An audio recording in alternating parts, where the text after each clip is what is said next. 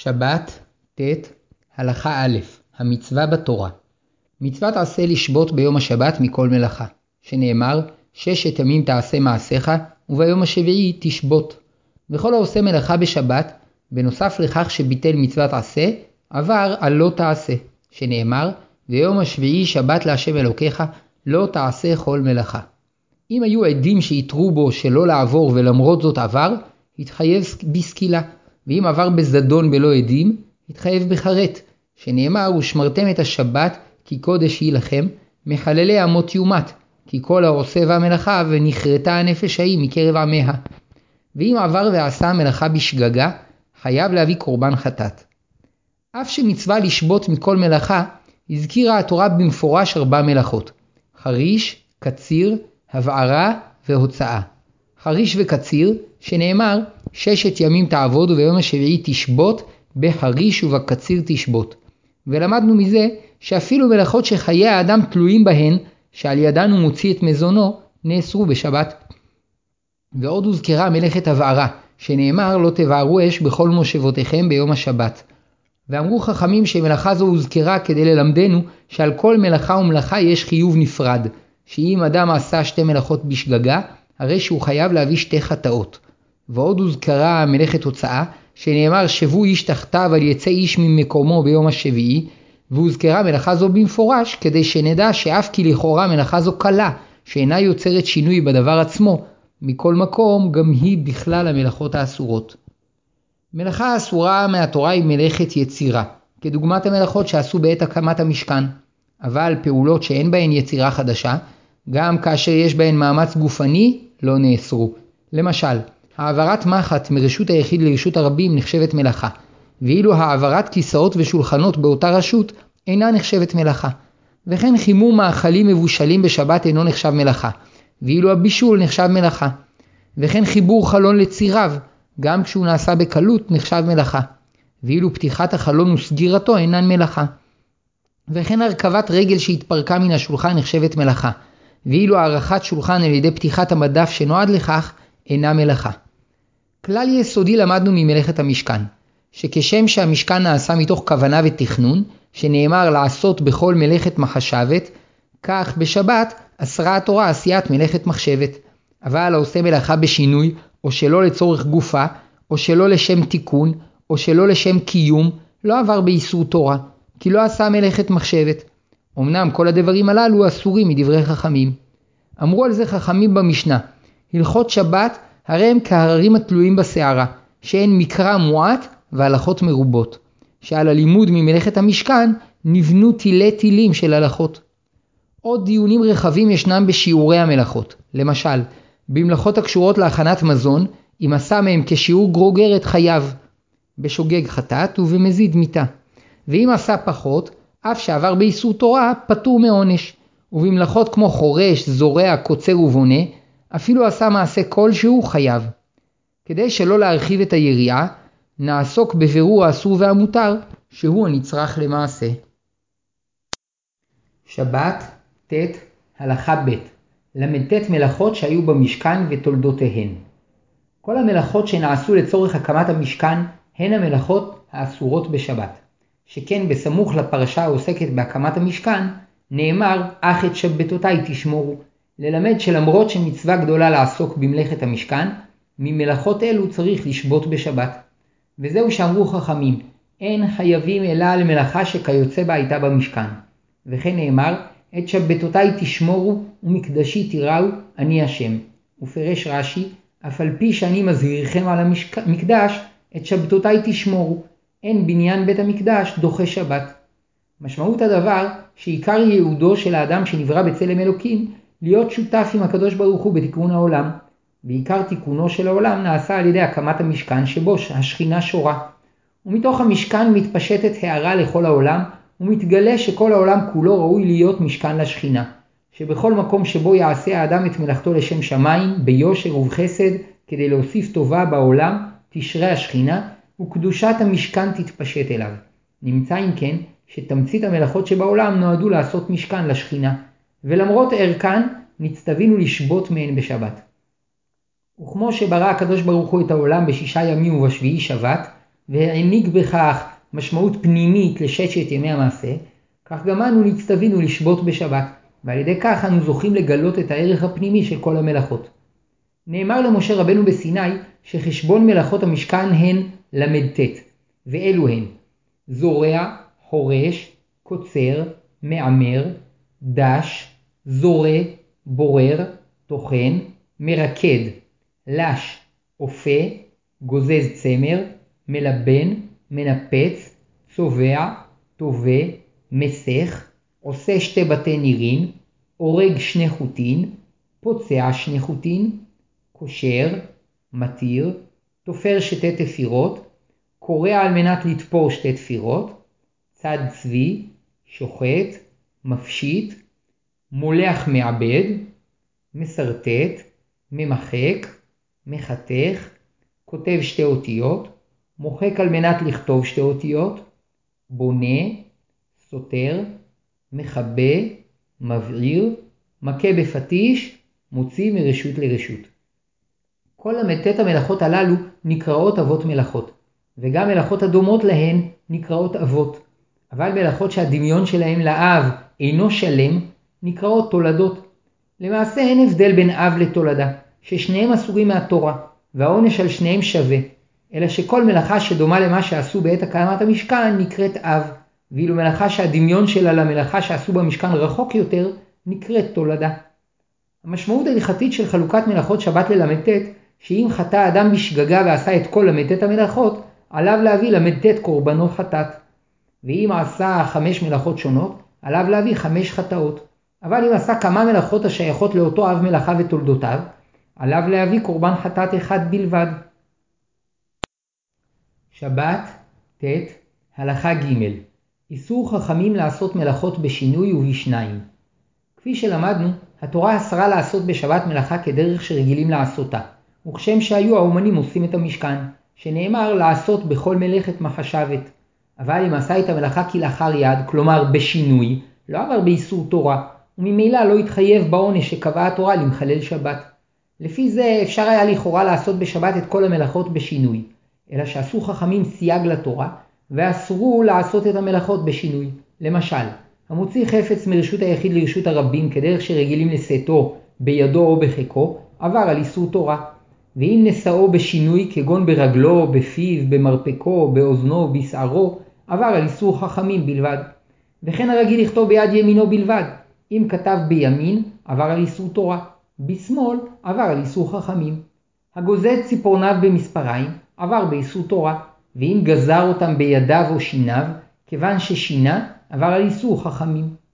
אם הצטרפו שניים לעשות מלאכה שכל אחד מהם יכול לעשותה לבדו, כגון שאחזו יחד בקולמוס וכתבו, לא, עשו, לא עברו באיסור תורה, שכן נאמר, ואם נפש אחת יחדה בשגגה מעם הארץ, בעשותה אחת ממצוות השם אשר לא תעשינה, ואשם, ודרשו בעשותה העושה את כולה, ולא העושה את מקצתה.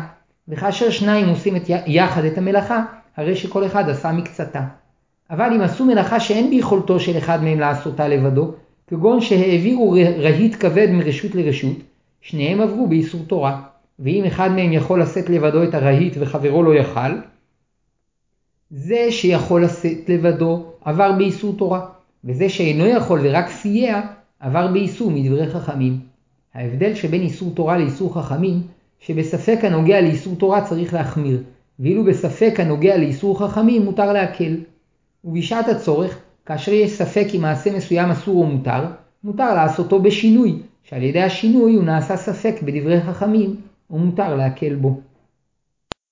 שבת, ט, הלכה ד' יסוד גזרות ותקנות חכמים בשבת.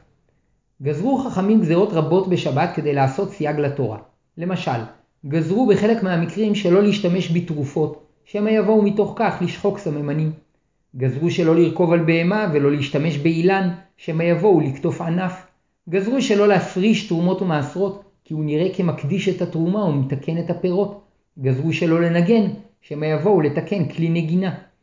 גזרו שלא לבקש מגוי לעשות מלאכה עבורנו, וכן אסרו ליהנות ממלאכה שנעשתה באיסור שבת. עוד תקנו חכמים תקנות כדי לשמור על צביונה של השבת כיום מנוחה וקדושה. תקנו שלא לדבר על עסקי חול בשבת, ולא ללכת לראותם, ולא להכין דברים משבת לחול. וכן תקנו שלא ללכת במהירות כדרך שהולכים ביום חול.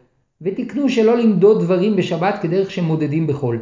ועוד תקנו שכל החפצים שלא נועדו לשימוש בשבת הינם מוקצה ואסורים בטלטול, כדי שלא יטרח אדם בסידור ביתו ומחסניו עד שיעשה את שבתו כיום חול. גם מה שאסרו חכמים לעשות מלאכות בשינוי ועל ידי שניים הוא משני הטעמים שנזכרו, כדי שלא יטעו לעשותם כדרכם ויעברו באיסור תורה, וכדי לשמור על צביונה של השבת. ולא מעצמם קמו חכמים להוסיף איסורים על מה שאסרה התורה, אלא התורה עצמה ציוותה אותם לקבוע סייגים, שנאמר, ושמרתם את משמרתי, למדו חכמים, עשו משמרת למשמרתי. ועוד נצטוו חכמים לתקן תקנות לישראל כדי לבטא על ידן את מגמתה של התורה, שנאמר שעל אביך ויגדך זקניך ויאמרו לך. וישראל נצטוו לקיים את התקנות הללו, שנאמר לא תסור מן הדבר אשר יגידו לך ימין ושמאל. והטעם לכך משום שדברי התורה שבכתב הם שממיים ונועדו להגדרת העקרונות בלבד. וכדי שתתקיים התורה בידינו, נצטוו חכמים לקבוע מסגרת למצוות התורה על ידי תקנות וסייגים. וכל הסייגים והתקנות שתקנו חכמים הם על פי העקרונות המבוארים בתורה שבכתב. וכן לעניין מצוות השבת, למדנו שתכלית איסור המלאכה כדי שנשבות וננוח, שנאמר, וביום השביעי תשבות, ונאמר, לא תעשה כל מלאכה אתה ובנך וביתך ועבדך ואמתך, למען ינוח עבדך ואמתך כמוך. ואם יעשה אדם מלאכות בשינוי, לא ישבות, ואם יטלטל מוקצה, לא ינוח. לפיכך אסרו חכמים לעשות מלאכות בשינוי, ואסרו לטלטל מוקצה. המצווה לתקן תקנות הוטלה על בית הדין הגדול של 71 זקנים, שמקום ישיבתו סמוך למשכן או למקדש. ובית דין זה נוסד תחילה על ידי משה רבנו, ונמשך קיומו עד לאחר חורבן בית המקדש השני. וכל החכמים שהיו בו נסמכו איש מפי איש עד משה רבנו, וכל ישראל צריכים לקיים את תקנות בית הדין הזה, שנאמר, ועשית על פי הדבר אשר יגידו לך מן המקום ההוא אשר יבחר השם, ושמרת לעשות ככל אשר יורוך. על פי התורה אשר יורוך, ועל המשפט אשר יאמרו לך, תעשה. לא תסור מן הדבר אשר יגידו לך, ימין ושמאל. שבת, ט', הלכה ה', דבר שאינו מתכוון ופסיק רישא. כאשר אדם מתכוון לעשות דבר מותר, ובשעת עשייתו ייתכן שתעשה גם מלאכה אסורה שיש לו תועלת אם תעשה, אבל אין כוונתו לעשות את המלאכה האסורה, וגם אין ודאות שתעשה, מותר לו לעשות את הדבר המותר, בלא לחשוש שמא יעשה עמו גם הדבר האסור. לפיכך, מותר לאדם לגרור בשבת מיטה וספסל על הארץ, למרות שרוב הסיכויים שרגליהם יעשו חריץ בקרקע, שזו פעולת חרישה, שהואיל ולא יתכוון לכך, וגם אין ודאות שהגרירה תעשה חריץ, מותר. וכן מותר ללכת על גבי עשבים במקום שרוב הסיכויים שהליכתו תגרום לעקירת עשבים, וזאת משום שהוא אינו מתכוון לעוקרם, וגם אין ודאות שבהליכתו יעקור עשבים. כלל זה נקרא דבר שאינו מתכוון. אבל אם ברור שתוך גרירת הספסל ייעשה חריץ בקרקע, אסור לגרור את הספסל. וכן אם ברור שתוך ההליכה יעקרו עשבים, אסור ללכת שם. שכל אימת שברור שתוך כדי עשיית המעשה המותר ייעשה בוודאות גם מעשה אסור, אין העושה זאת יכול לטעון שאינו מתכוון לכך, אלא דינו כמי שעושה את המעשה האסור בכוונה. אלא שאם האדם מעוניין בתוצאה האסורה, האיסור מהתורה, וכאשר הוא לא מעוניין בתוצאה האסורה, האיסור מדברי חכמים. כיוצא בזה, אסור לאדם לסגור את דלת ביתו כאשר יש שם צבי, ואין הוא יכול לטעון שכל כוונתו היא רק לסגור את הדלת ואין בכוונתו לצוד את הצבי, שהואיל וברור שתוך סגירת הדלת יצוד את הצבי, דינו כמי שמתכוון לצוד אותו. והרי זה דומה למי שחותך ראשו של עוף לצורך הקטן שישחק בו, וטוען שהוא אינו מתכוון להרוג את העוף, אלא רק לחתוך את ראשו, שאין בדבריו ממש, שכן ברור שהחותך את ראשו של העוף מעוניין להורגו, ולכן איסורו מהתורה. ועל שם דוגמה זו נקרא כלל זה בתלמוד פסיק רשע ולא ימות. כללים אלו אינם מיוחדים לשבת, אלא בכל איסורי התורה, הכלל הוא שדבר שאינו מתכוון מותר, ופסיק רשע אסור. שבת, ט', הלכה ו', מלאכה שאינה צריכה לגופה. כפי שלמדנו, כלל מיוחד ישנו בשבת. מלאכת מחשבת אסרה תורה, היינו מלאכה שנעשית מתוך כוונה ומחשבה לעשותה. מתוך כך התעוררה מחלוקת בין התנאים מה הדין כאשר אדם מתכוון לעשות מלאכה מסוימת שלא לצורך גופה? למשל, כיבוי לצורך גופו הוא כיבוי הנעשה לשם עשיית גחלים או הבהוב הפתילה, כדי שיוכלו אחר כך להדליקה היטב, שלצורך זה יש תועלת מעצם הכיבוי. אך המכבה את הנר מפני שהוא חס על השמן, או מפני שהאור מפריע לו, לא עשה את המלאכה בשביל עצם הכיבוי, אלא מפני שאינו רוצה שהנר ימשיך לדלוק. הרי שעשה את המלאכה שלא לצורך גופה. לדעת רבי שמעון, הואיל וזו מלאכה שאינה צריכה לגופה, איסורה מדברי חכמים בלבד. ולדעת רבי יהודה, גם כאשר מגמתו אינה גוף המלאכה, כיוון שבפועל התכוון לכבות את הנר, הרי שעשה מלאכה ועבר על איסור תורה. דוגמה נוספת, החופר בור כדי להניח יסוד לביתו, עובר על מלאכת בונה, והחופר בור כדי לשתול בו עץ, עובר על מלאכת חורש. אך אם הוא זקוק לעפר ולשם כך הוא חופר באדמה, הרי שביצע מלאכת חפירה שאינה לצורך גוף החפירה. לדעת רבי שמעון, כיוון שכוונתו הייתה להוציא עפר ולא לחפור בור, לא עבר בזה על איסור תורה, אלא רק על איסור חכמים.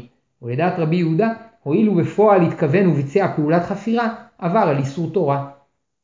ואף שהכל מסכימים שאסור לבצע מלאכה שאינה צריכה לגופה, מכל מקום, יש לדיון זה חשיבות עקרונית, שאם מלאכה שאינה צריכה לגופה אסורה מדברי חכמים בלבד, במקרים מסוים, מסוימים אפשר יהיה להתירה, ואם היא אסורה מדברי תורה, בשום אופן אין להתירה.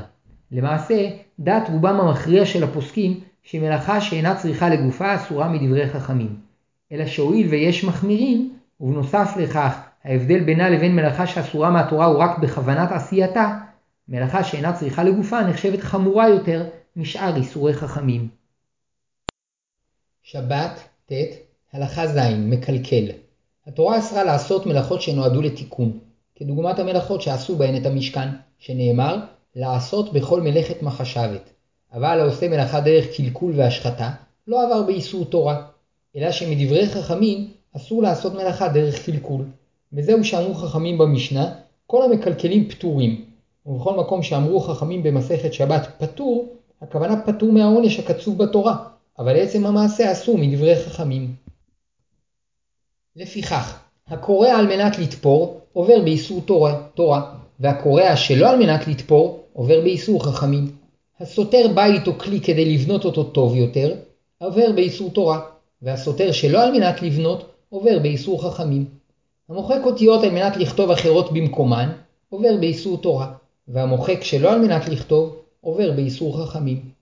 וכן לגבי מלאכת מבעיר, המבעיר כדי לבשל או לחמם או להעיר, ומפני שהוא צריך לאפר, עובר באיסור תורה, ואם הבעיר דרך השחתה, עבר באיסור חכמים.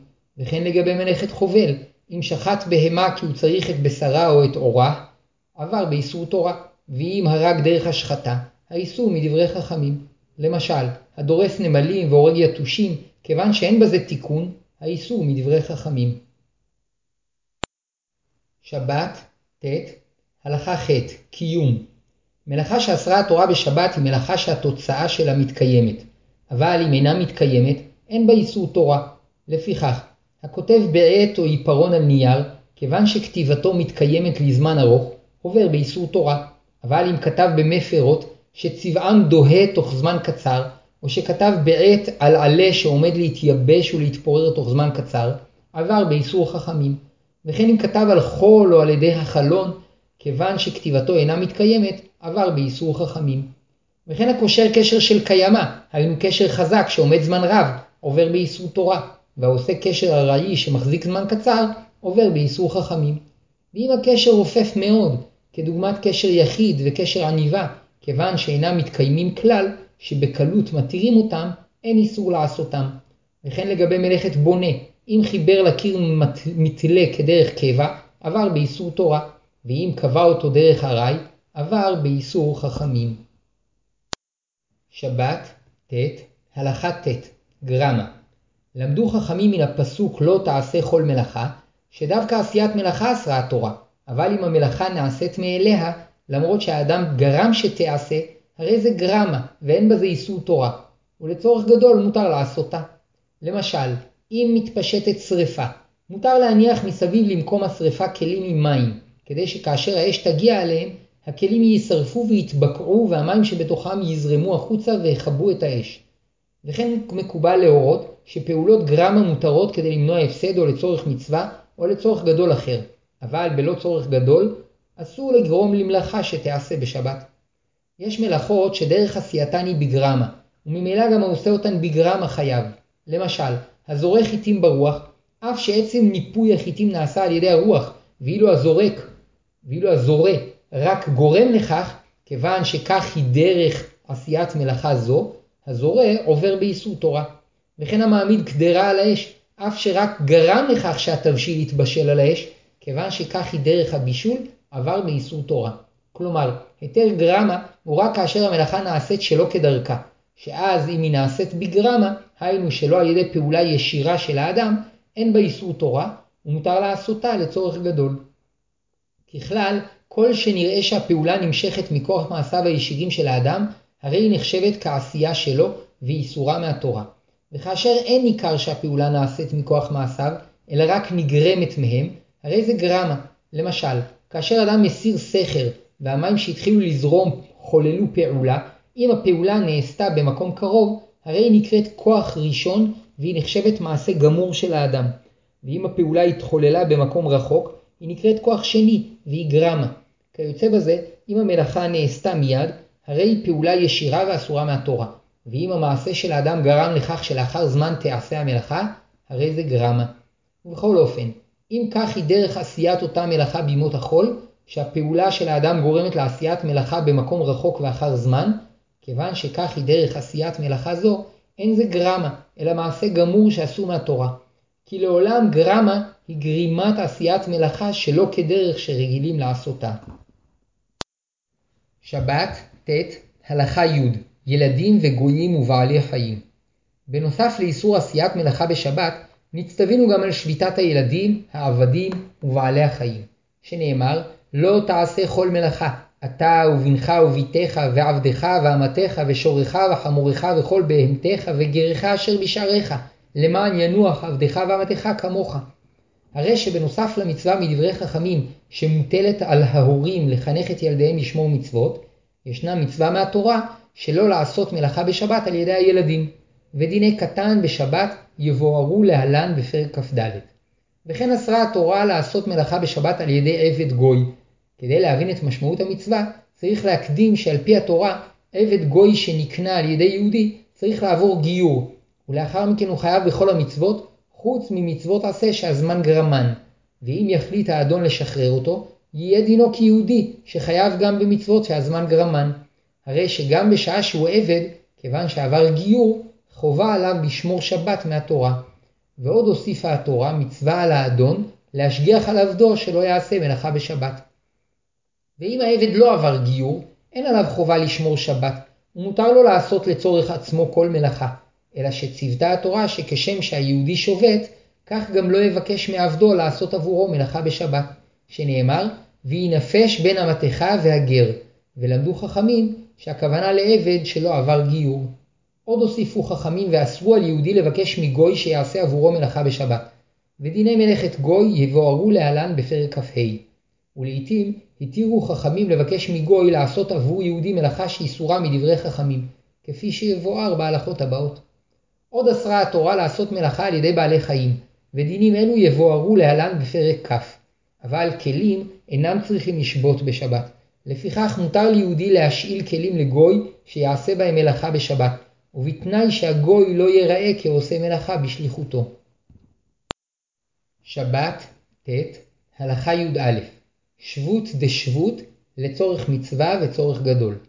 כפי שלמדנו, אסרו חכמים לבקש מגוי לעשות מלאכה בשבת, ואיסור זה כמו שאר איסורי חכמים נקרא שבות. ונחלקו הפוסקים האם במקום מצווה התירו חכמים לעבור על איסור מדבריהם, או שגם כאשר האיסור שקבעו יגרום לביטול מצווה, לא הקלו חכמים לעבור על דבריהם.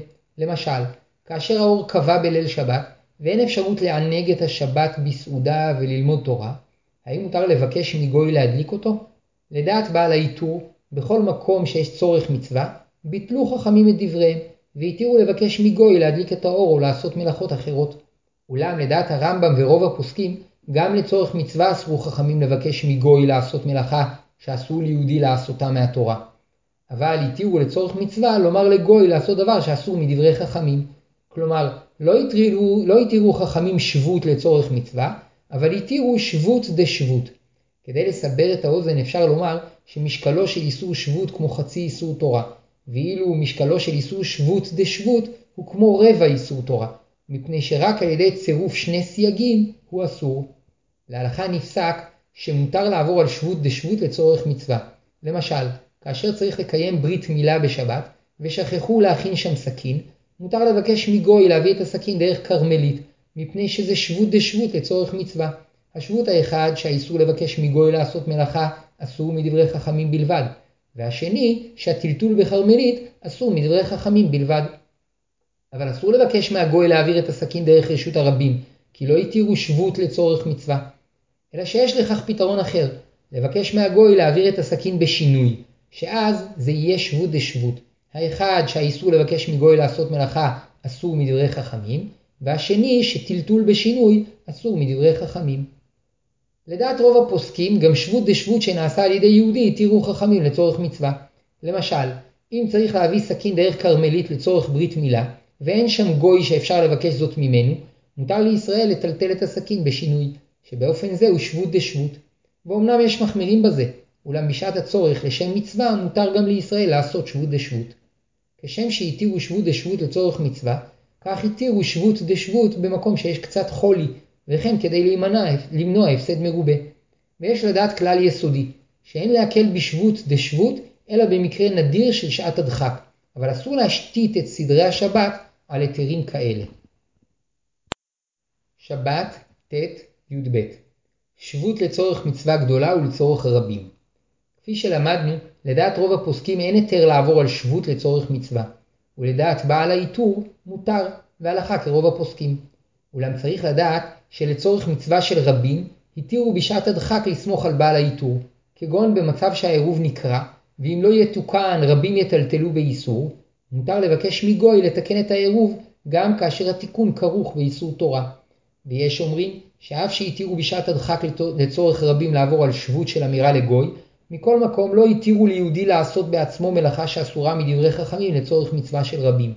ויש סוברים שבשעה דחוקה מאוד, לצורך גדול ומצווה של רבים, מותר ליהודי לעבור בעצמו על שבות, כמו למשל במקרה שאין שם גוי שיתקן את העירוב, ורבים עומדים להיכשל בטלטול, שאם אפשר, מותר ליהודי לתקן את העירוב על ידי קשר עניבה, וכן נוהגים למעשה. עוד התירו חכמים לעבור על שבות משום כבוד הבריות, כגון אדם שעשה את צרכיו ואין לו במה לנקות את עצמו, ואם יישאר מטונף ויתבזה מאוד, התירו לו חכמים לעבור על איסור חכמים של מוקצה, או קריאת נייר בשינוי. מצווה אחרת, מצווה אחת מיוחדת ישנה, שמפני מעלתה היתרה, מותר לכתחילה ובלא צורך גדול לעבור על שבות כדי לקיימה, והיא מצוות יישוב הארץ. שאם יש ליהודי אפשרות לקנות מגוי בית בארץ ישראל ביום השבת, מותר לו לבקש מהגוי שיכתוב עבורו שטר קניין בשבת, ולדאוג שירשמו זאת בערכאות, ויראה לו היכן הכסף נמצא, והגוי ייקח את הכסף המגיע לו. ואפילו לצורך קניית חדר קטן של ארבע על ארבע אמות, התירו זאת. שכל קנייה של בית בארץ ישראל מידי גוי, יש בה מצוות יישוב הארץ ותועלת לכלל ישראל.